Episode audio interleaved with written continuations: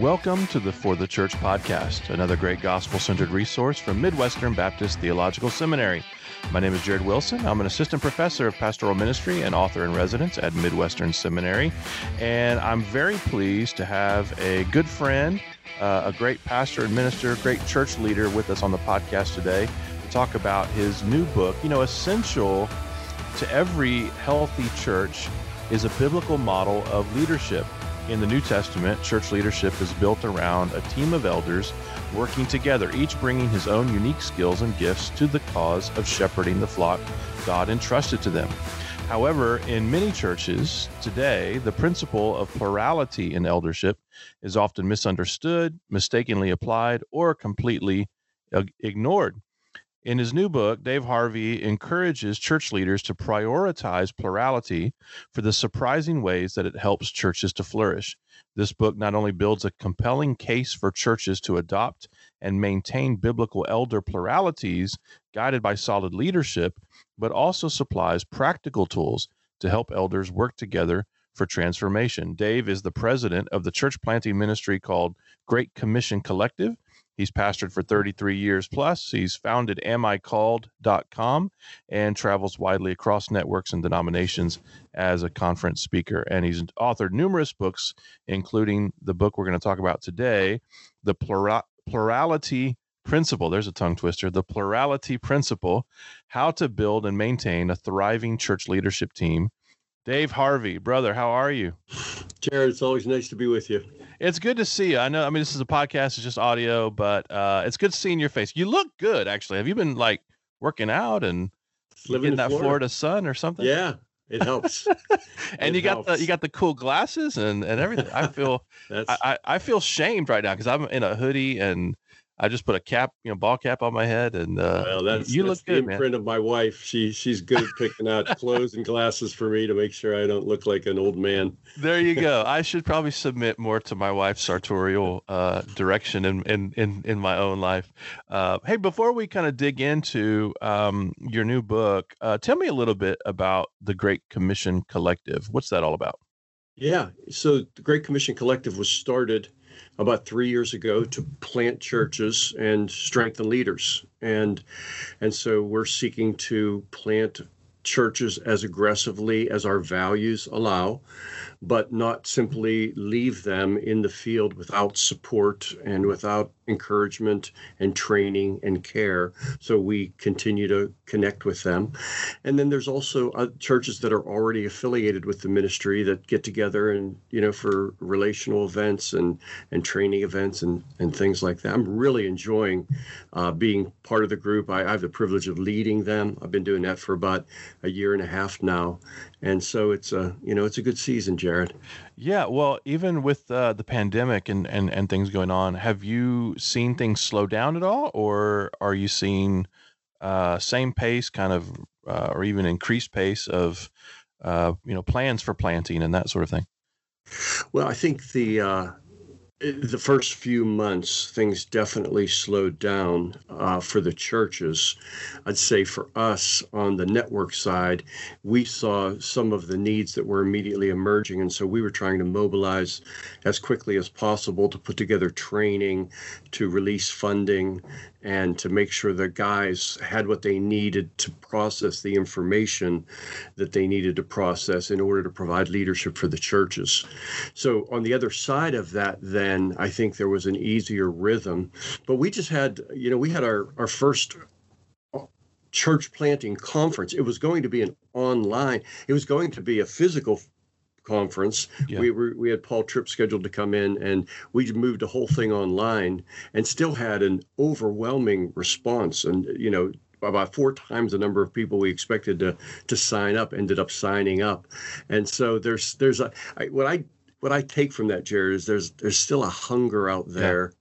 And that the pandemic has only intensified the longings to see the mission go forward. Yeah, you know, I've um, is just anecdotal, of course, but in in my coaching group and some other um, avenues, the church planters that I've stayed in in, in contact with, in, in particular the ones who were like just launching or forming even their core group when all of this kind of went, you know, kind of shut down last uh, March of last year or, or or thereabouts. Um, I'm seeing this sort of upsurge of encouragement and enthusiasm um, that's actually kind of you know emerging from uh, what were really kind of a doldrums over last summer in particular and into early uh, you know early fall of last year. Um, and so i'm greatly encouraged actually. I, I think you know the the lord is doing something really mighty as he always is but he's doing something really fantastic. And uh, and i even think i was looking this morning you know trying to find this morning there was a uh, a social media post from John Mark Clifton with the North American Mission Board about some of the NAM church planting efforts that have been um, uh, you know, on the upswing. And it was just encouraging news, like the increase in in church planting. So the yeah. Lord's church marches on, doesn't she? There's there's no stopping the kingdom of God. it does, and and we had a couple of churches that actually shut down because of the pandemic, um, and and we sought to honor them and to acknowledge God's grace upon their life and and to basically make the statement for the whole network and lay out the, this value that every church planter is a hero.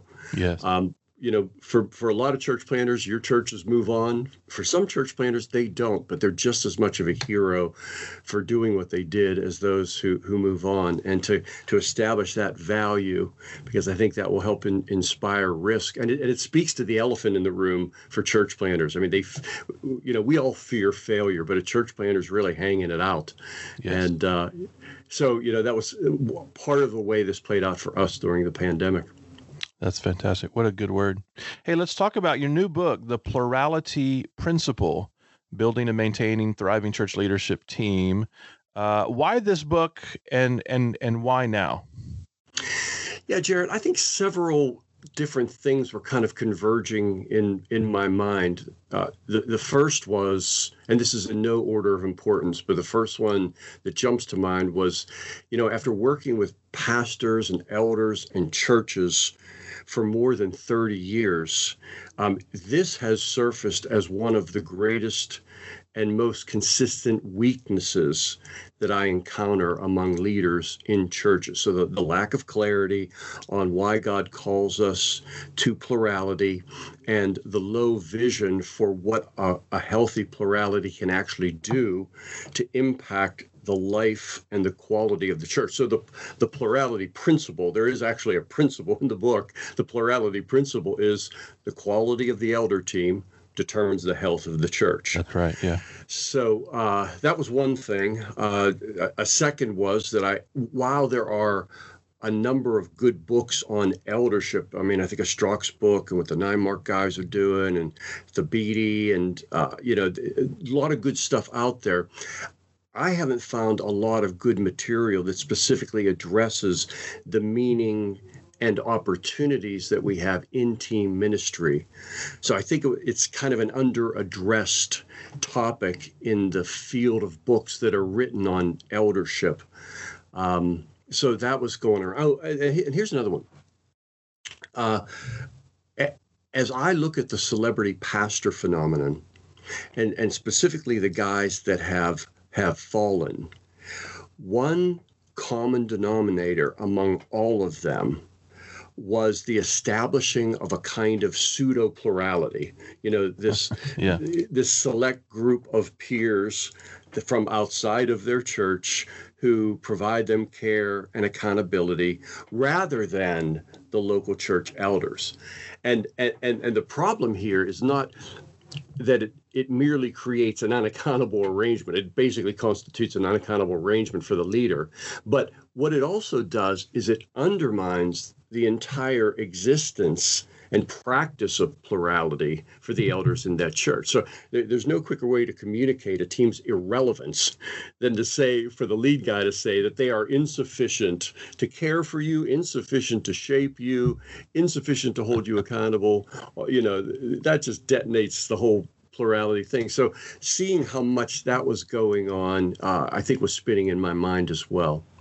I yeah, I think that's a significant issue. In fact, on a, on another recent episode, um, my my my co-host Ronni Kurtz and I were talking about how a plurality can be undermined when you when you minimize uh, parity. That that you know the, you know the goal of plurality or or the the height of of plurality of eldership is actually um, seeking out or trying to reemphasize a a uh, a parity among the elders as well, rather than kind of a board of yes men or you know you know just board members, businessmen that are being yes. chaired by the you know the real pastor, so to speak. Um, you know, at, at, at, my last church, um, I went through a, a three year process of um, you know, working the church to establish the uh, plurality of elders. When, when, I got there was a solo pastor model. Um, I was convicted, you know, biblically um, that we needed uh, multiple pastors. That that's the biblical model for, um, you know, church leadership.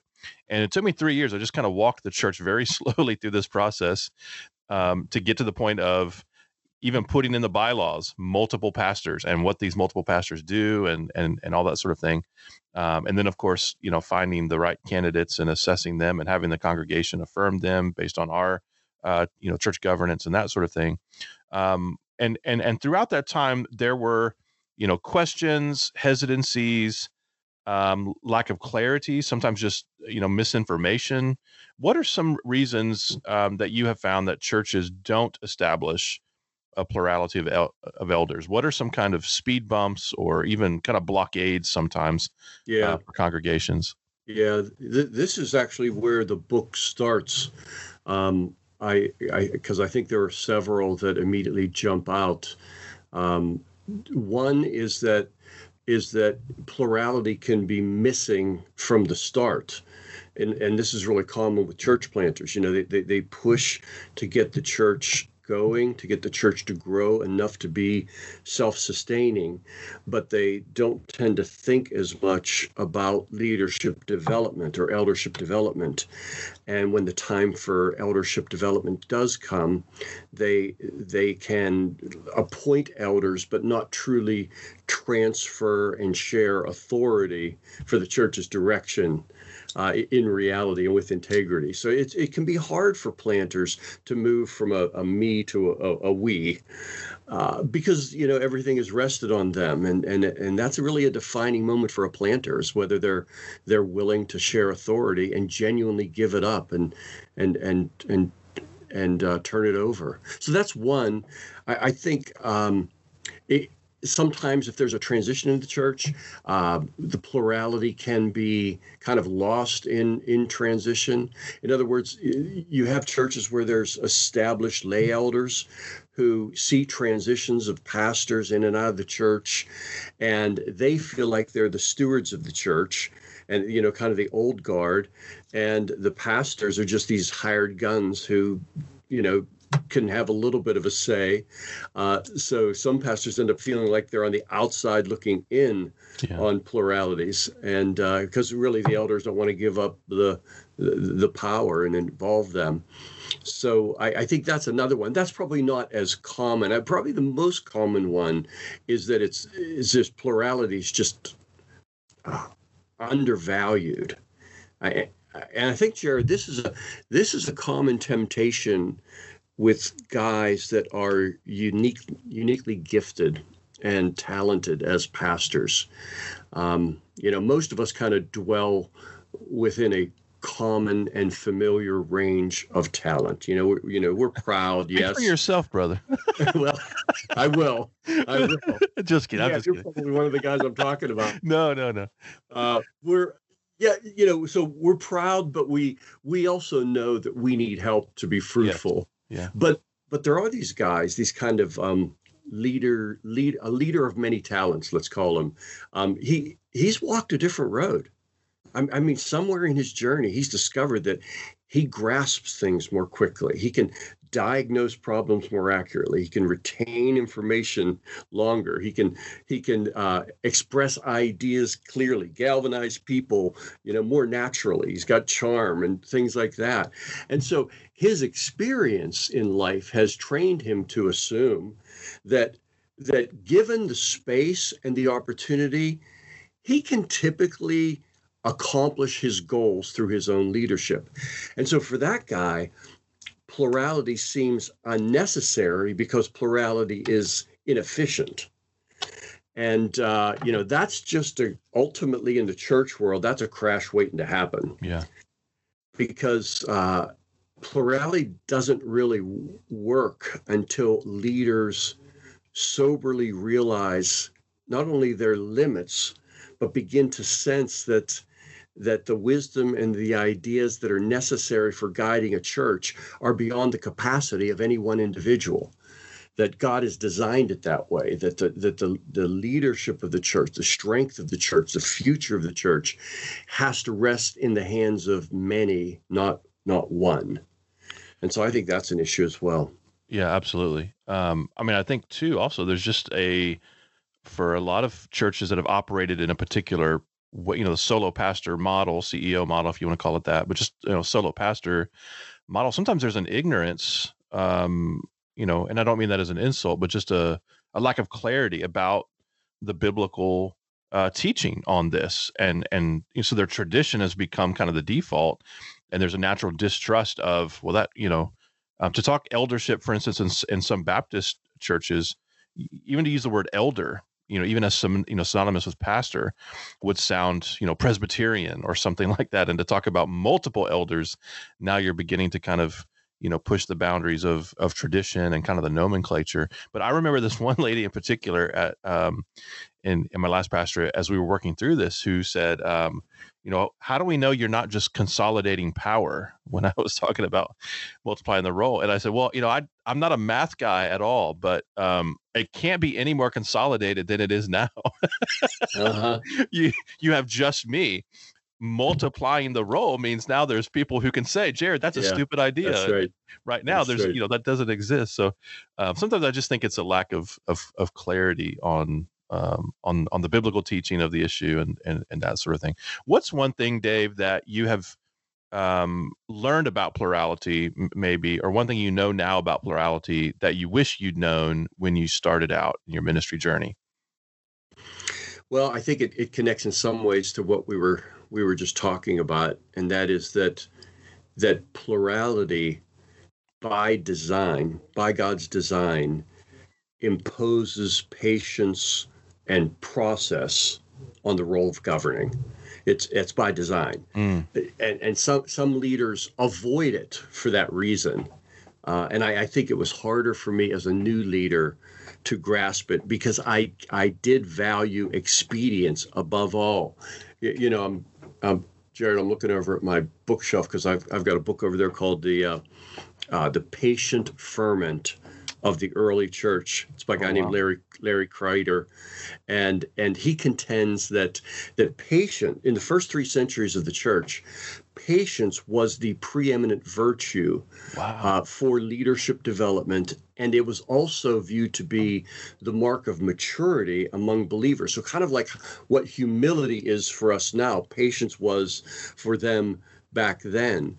And uh, and, when you think about it, they, they didn't ha- have ex- the ability to be expedient. They were a persecuted people, right. and so they didn't have the liberty to be exp- expedience assumes power to be able to move people and systems. But when you're a persecuted people, um, all the urgency in the world doesn't necessarily bring fruit or or peace. right, right. So I think I didn't get that when I was I was a new leader. Um, uh, but eventually that began to land and and began to land deeply and I began to develop con- convictions because the elder who gets plurality begins to understand that that while there are times that expedience is absolutely necessary. There are times, but overall, God values other things more than expedience. He values humility. He values community. He values patience. He values character. And so with elders, he values not simply the decision that's made, but the means by which the decision is made. So, what, is, what does God do? Well, God creates a system of government that requires character to maintain it. Because where, where character and humility are present, plurality can, can flourish. Where character and humility fail, the system just tends to unwind. And, and I didn't know that when I first started leading.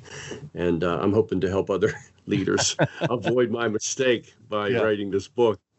Well, you know, certainly we would advise anyone who's kind of working through this journey, and you know, we reg- regularly get questions related to this. In fact, you know, just recorded another episode of the podcast this morning about elders meetings that was kind of prompted by um, a listener, you know, submitted question. And so this comes up quite a bit, especially from younger pastors, newer pastors who want to begin this process. I want to establish, you know, plurality at this church that you know just hired me. Um, you know, certainly you would say get Dave Harvey's book uh, as a starting point um, here. But um, if you were advising, um, kind of how to begin this journey, how to begin the process, what are some things, some words of counsel you'd offer for the pastor who, um, or just the church in general, who wants to establish a plurality of of elders in their church?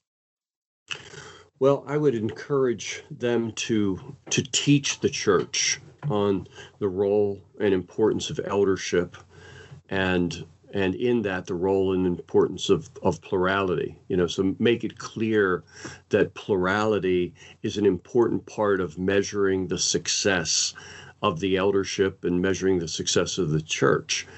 Um, and so i would start there by you know laying laying foundations of teaching god's word.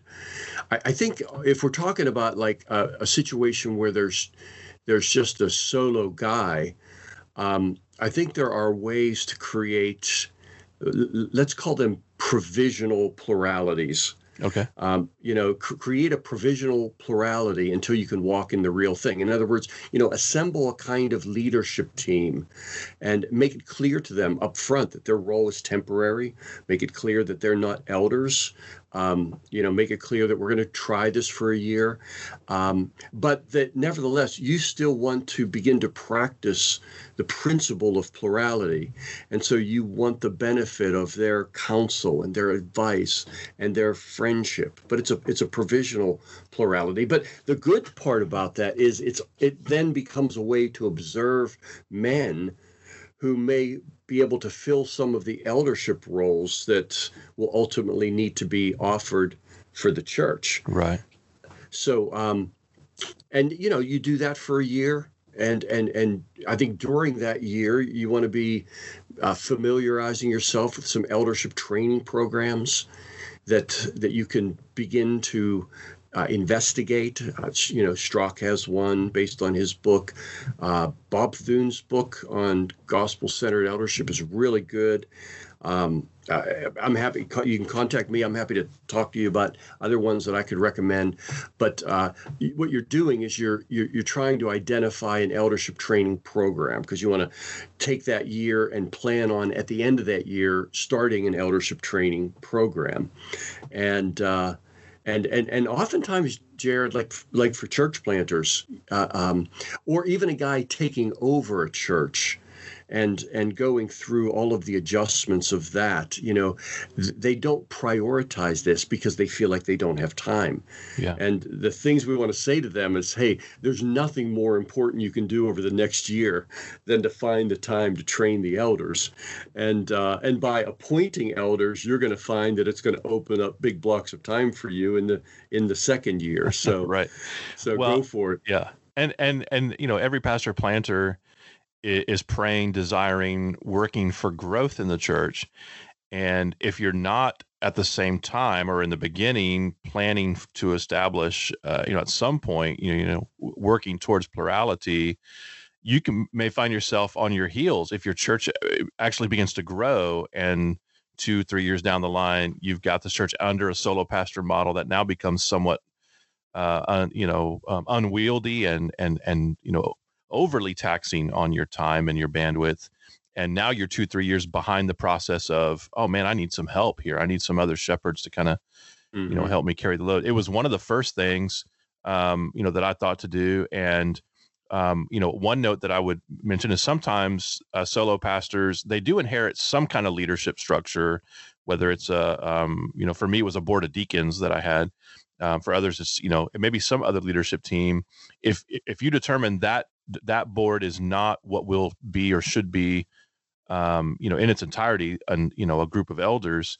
Um, i had to get them on board so that like the first year of my process was basically teaching and working through with the existing leadership with the deacons the need for elders for this uh, you know other uh, um, you know to um, multiply my role essentially. And it took me a year to kind of walk through that. And then i began that as you described a year of working with the congregation, seeding it into into messages, um, and and and that culminated with um, you know a couple of what we call you know white papers. I find it funny, like I don't know why I call them wh- white papers because I mean, papers are white. Why don't we just call them papers? So did a couple of white papers on on eldership and one on um, why male only eldership. So basically, the complementarian case, and distributed those to the congregation, and that sort of ended with putting it into the bylaws. And then I took a year to assess candidates, which is where I want to kind of uh, shift now. What do you do? Um, what would be your advice for the pastor or planter? um, who is thinking, man, I, I just don't. I know you mentioned kind of the training program a little bit, or, or or a training process. What do you do if there's just not enough qualified men in your church? Yeah, I, I, I don't think my answer for that question would be dramatically different than what we talked about earlier, um, because I would still want to teach the church, um, and I would still want to create the provisional plurality. Yeah. Um, and and so I wouldn't want to conclude without doing that that there are no guys. Um, I want to would want to go through that process and at least and and confirm. I think if there really are no guys, then I think we're we're left to having a provisional plurality and serious prayer. You know, Lord, bring yeah. bring bring elders to us, um, and and in the meantime, find the eldership training that you're that you're uh, you're going to use with them.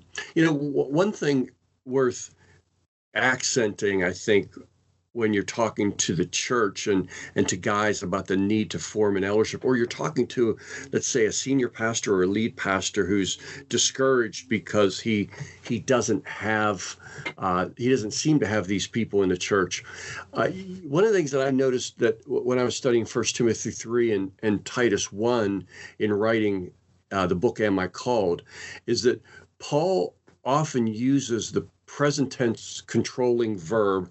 In other words, he says they must be. So, so in First Timothy three, he'll, say the elder must be above reproach, must be sober minded, must be self controlled, respectable, and and that verb tense carries throughout the passage. And the significance of that is that Paul isn't holding out the this list of traits that are yet to be achieved he's talking about qualities already present yeah. in the men that they're like they're like preconditions that the spirit of god has been actively at work in the congregation pouring out grace upon some men to manifest these qualities and the senior pastor's role is to look over the congregation and see where that grace is present because the Spirit of God has often been at work in, in that way.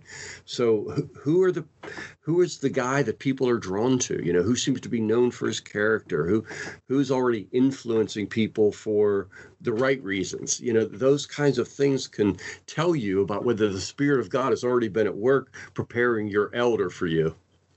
That's fantastic. Yeah, I, I heard uh, Jonathan Leeman once say a similar thing, which was we don't have at, at, you know, and and I assume they did at Capitol Hill have some kind of el, you know process where you put the raw material in one end and at the end, you know, at the other end pops out an elder, you know. And he said uh-huh. like we don't have a, a pipeline, so to speak. We look to see who's doing the work who's who is qualified biblically according you know first timothy 3 titus 1 first peter 5 um, and and and we look to see who's shepherding people without without the title, without you know without the office, so to speak, and we're kind of recognizing then um, you know how the Lord is already working in, in their life. That was hugely instructive um, to me as well, and, and, and you know, and I don't think it means that you can't um, in your discipleship processes with men hold out you know, to say not a guarantee or this is, you know, we're going to make you an elder at the end of this thing, but to say, hey, this is worth aspiring to. If you aspire to this, is is actually a pursuit of of growing in these qualifications of these character traits. Um, so, you know, seeing the fruit of the spirit in your life. This is the the purpose of discipleship to becoming more like Christ. Um, but, but I just think it's really wise what you just shared, just in terms of seeing the men who are already kind of doing the work, and in that way uh, establishing elders is is kind of a recognition or a recognizing um, what what men are already doing and what they're uh, you know been called to do without the office, uh, so to speak. Brother, it's been great talking with you this morning. Is is there any final word of encouragement you would offer uh, for this COVID class of of planter pastor? Some uh, you know something they can take home kind of in their in their heart about about the days ahead well i i, I think that uh, i am consoling myself in the reality of of Jesus as a sympathetic Savior mm. who identifies with the weakness that I feel and the weakness that the pandemic has imposed upon uh, me, on our organization, upon our family, uh, that he's not up there immediately casting judgment, but he's coming alongside of me in a sympathetic fashion, and uh, and and because of that, it inspires my faith to believe that our our best days are before us, which rallies my resilience, and uh, and and makes me want to continue to to burn bright for Jesus. Wow. What we are good news people, are we not? Brother, thanks so much for coming on the podcast. Thanks for inviting me, Jared. We've been speaking with Dave Harvey. You can find his uh, new book, The Plurality Principle, from Cross, uh, Crossway Books. Wherever good books are found, you can find Dave online at amicalled.com, revdaveharvey.com, or you can follow him on Twitter.